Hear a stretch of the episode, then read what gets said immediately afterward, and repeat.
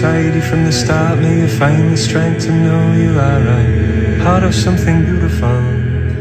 May the grace of God be with you always in your heart. May you know the truth inside you from the start. May you find the strength to know you are a part of something beautiful. May the grace of God be with you always in your heart. May you know the truth inside you from the start. May you find the strength to know you are a part of something beautiful. Be with you always in your heart. May you know the truth inside you from the start. May you find the strength to know you are a part of something beautiful. And I thought that I saw a light shine. I thought I saw a light shine. Yes, I thought that I saw a light shine. I think I see a light. Hey, this is Robert Mitchell, and it is episode 53 of High Tide in the Dream Time, and it's a big one. Um, I wasn't going to make a, a um, podcast about this, but the past week has been so interesting and so challenging um, that I really felt like it was important to share what was going on. Um, and today's episode is going to be called uh, MDMA Trauma and God's Love. And again, I'm using that word, but again, it's there's not a better word to use than that.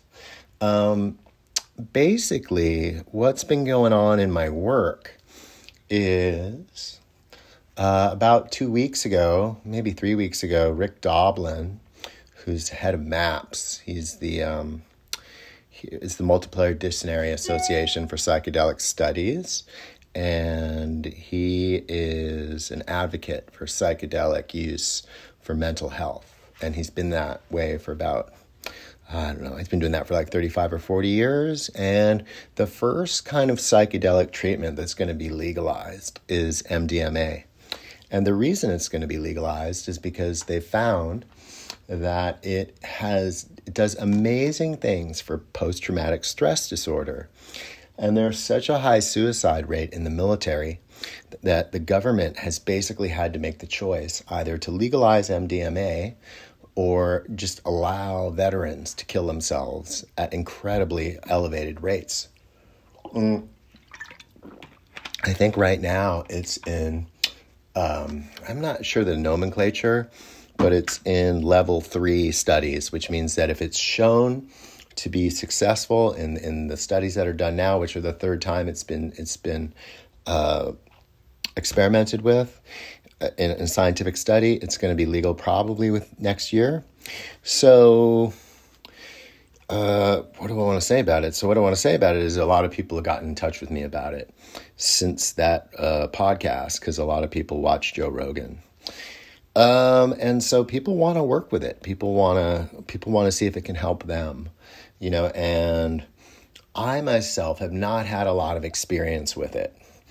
Um, I think I, I've used it personally like three times, and two of those times I was with um, a girlfriend in graduate school, and we were kind of experimenting with it to see what it did because it was the 90s in San Francisco, and we were in a therapeutic environment where a lot of um, the faculty uh, used it with clients, including one of um, our teachers had written a whole book on it under a pseudonym and using it in therapeutic environments.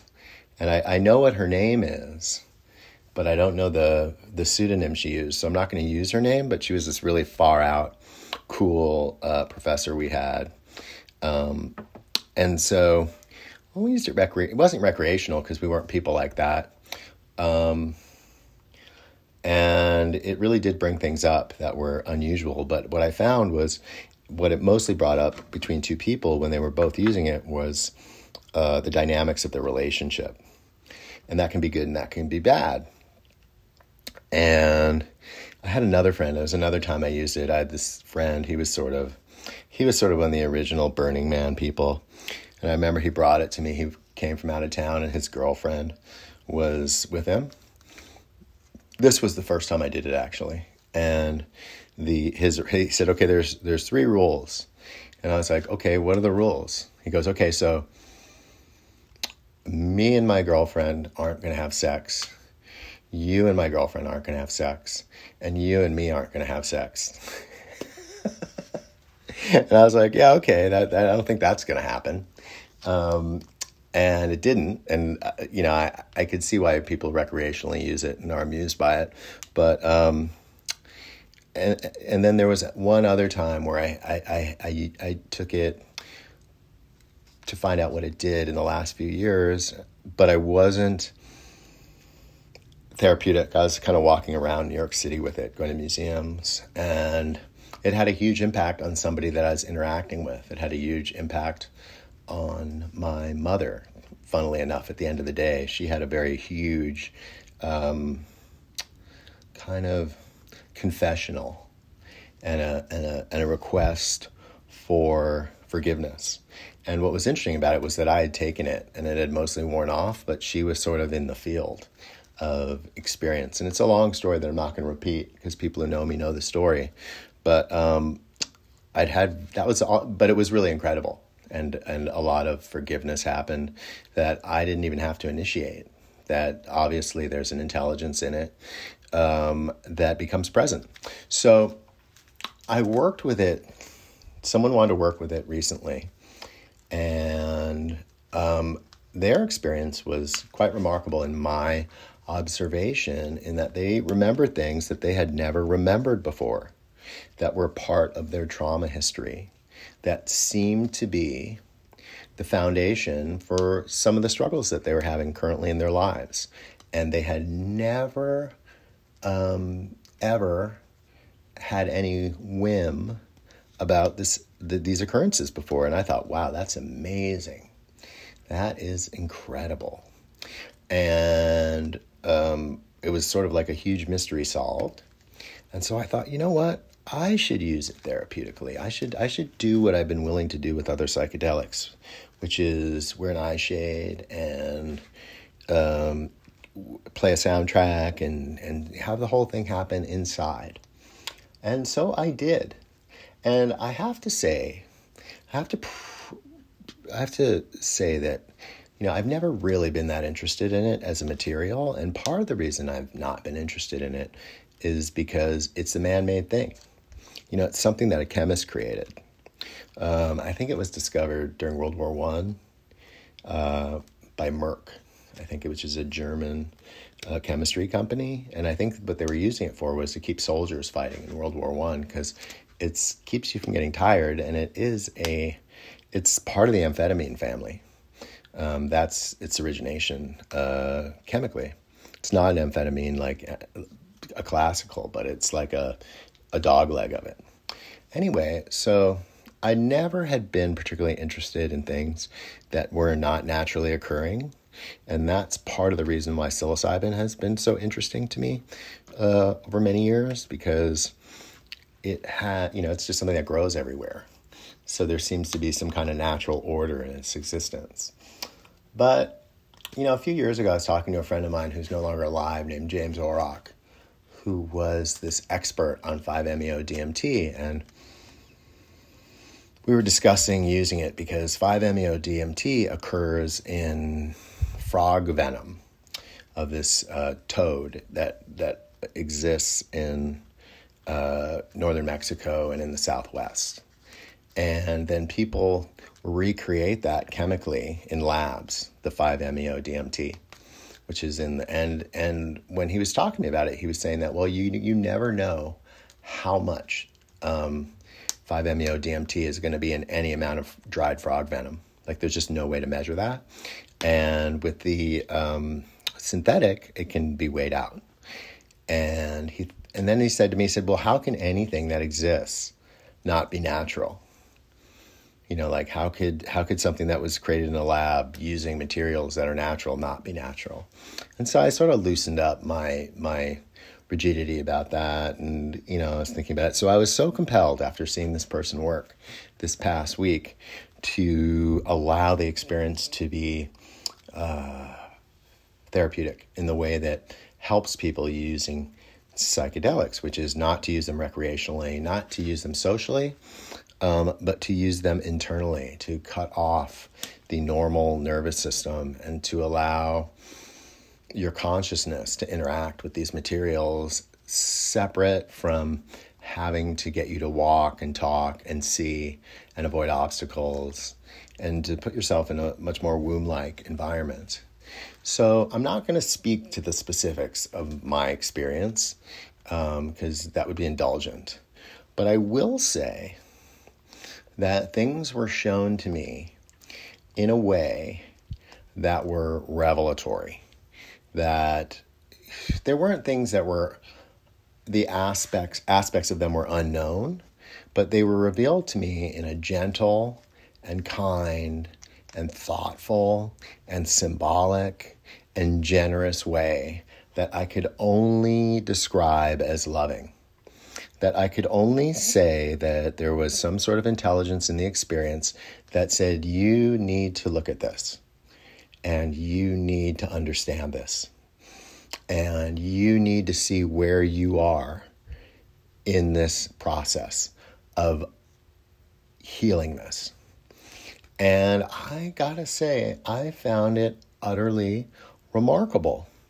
When I think about the things that I was shown and the ways that I was showing that was shown them, I can only surmise that whatever intelligence is generated by MDMA, whatever is conjured up by its interaction with your physical brain, it knows what is unhealed in you. And it wants to reveal that to you in the most comforting, helpful, and caring way.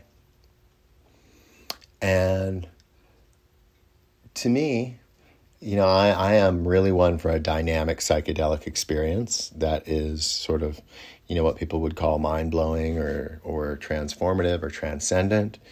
It was all those things without being overwhelming and without being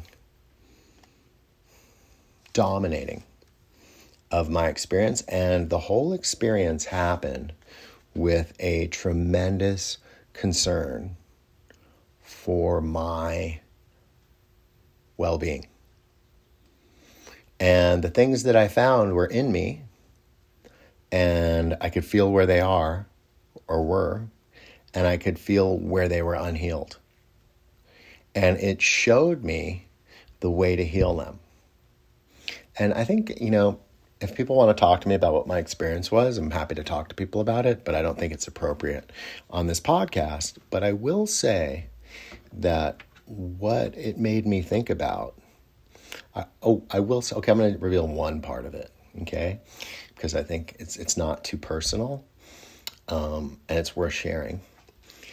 At the end, I was shown this field of love, and in it, I was connected to every person who'd ever loved me, whether that was a grandparent or a parent or a friend in elementary school or my first girlfriend in college or my girlfriend in graduate school or my kids, their mom or my girlfriends or anybody who'd ever loved me that I'd loved. The love was present. It was as alive right now as it had been the moment it was happening in its most concrete way. And that that was eternal. That love was eternal and it never goes anywhere. That you can end relationships, that people can die, but the love that you recognize in each other and you share with each other, it lives forever. And I know that sounds pretty out there, but uh, that was my experience. But what I also want to get back to now is that I believe that trauma is the initiation into being human. And I know that uh, Jung believed that too, that your wound is the path back to your eternal self. And for all of us, the eternal self is the same eternal self. We're all part of it. Every single one of us. Nobody um, is apart from it except in their inability to experience their connection to it. And our traumas are our breadcrumbs back towards it. And if anybody's been at a birth, um, I've been in a couple, just my kids' births, they're really scary. Um, birth is traumatic. It's, you know, it's a life or death situation. Um, and it usually is life. And it's like, you know, death is, death is a birth too, you know. Um, I've seen, I've, I've seen death and it's not unlike a birth. It's a birth into another state. And these bookend experiences are traumatic and scary, but the birth that we have into this life is very much affected by what we're trying to learn and what we're trying to clarify and what we're trying to transcend so that we can share it with other people, so that we can lovingly share it with other people, so that the original being that we all come from learns how to transform that difficulty through us. That's what it is. We're all like ambassadors for that intelligence. And so the hardest thing for people to do in our ego based culture because everybody wants to be so cool and everybody wants to be so successful and everybody wants to be so well liked is to acknowledge their trauma. So they go about it doing it other ways that are actually more socially sanctioned, like being addicted to things drugs, alcohol, workaholism, by getting sick with illnesses that oftentimes are psychosomatic in nature, by having conflict with other people, by being cut off from the environment, by being in denial of our original nature, which causes so much conflict all religious conflict is that kind of conflict because it's a refusal to acknowledge that our origination is the same no matter how we describe it or what the history of it is or who its leaders were. The origination is the same. And that's true for everybody. The origination is the same, the mission is the same.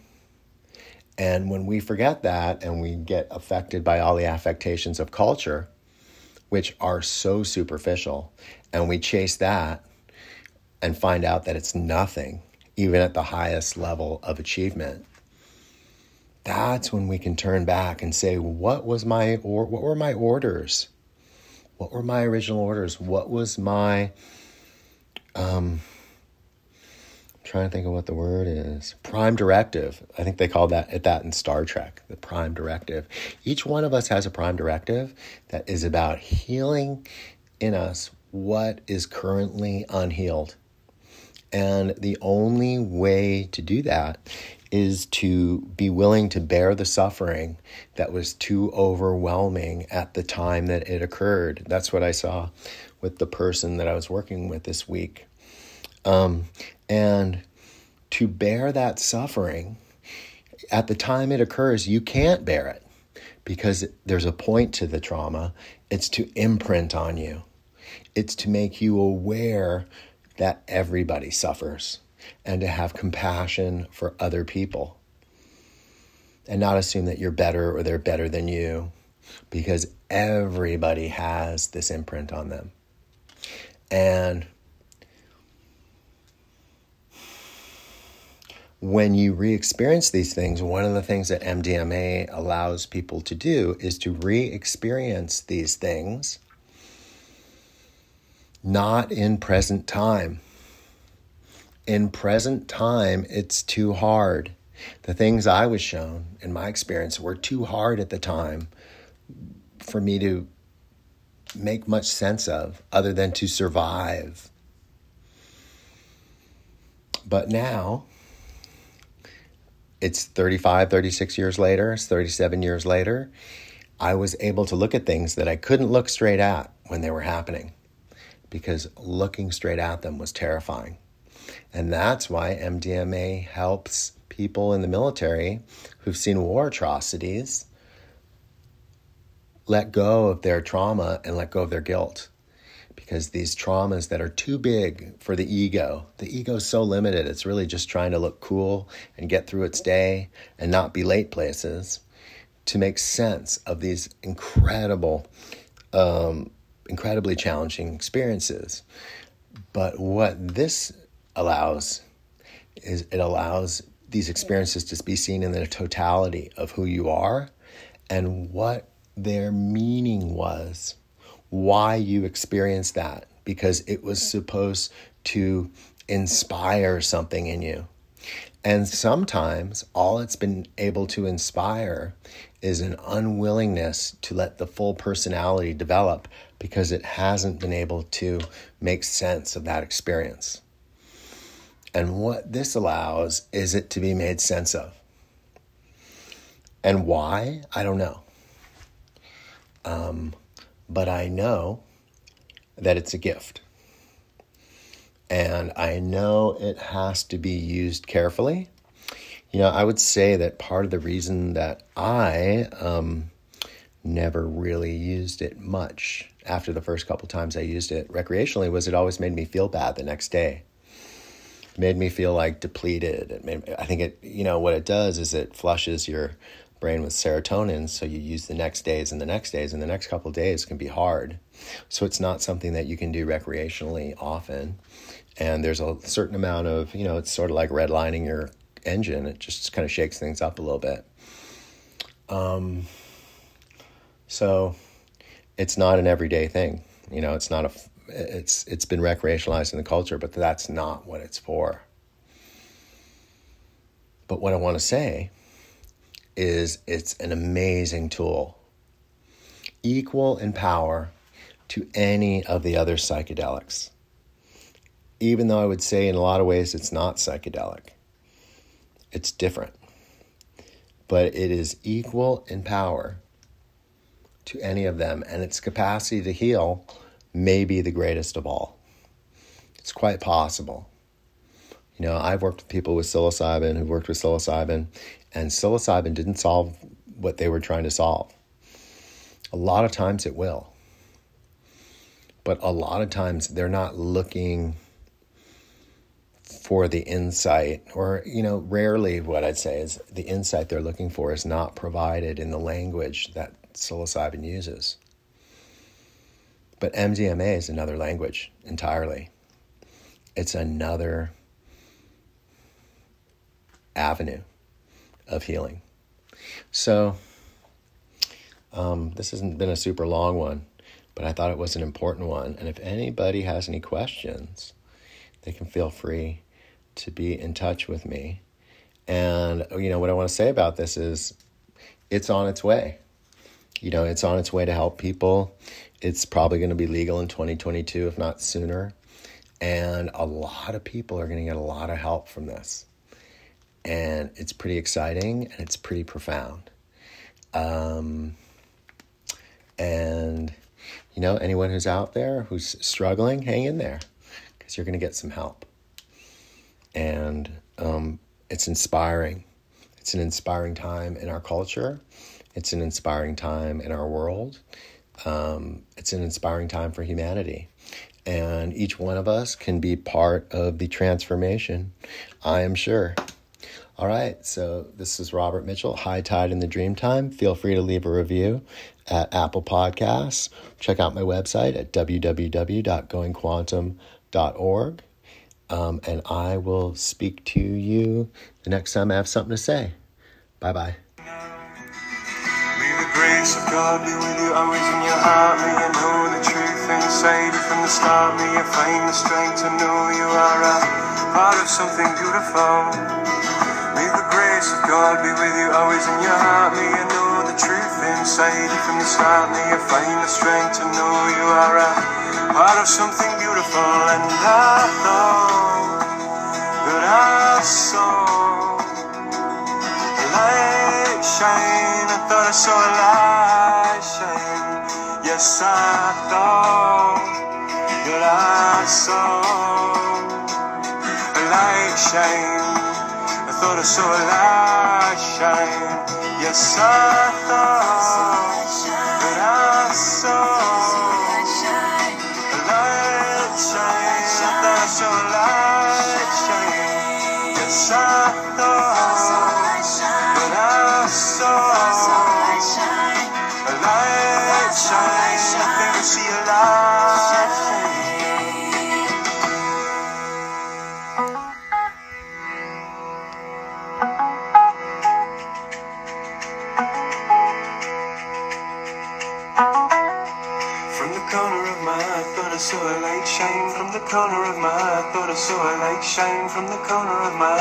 so alive.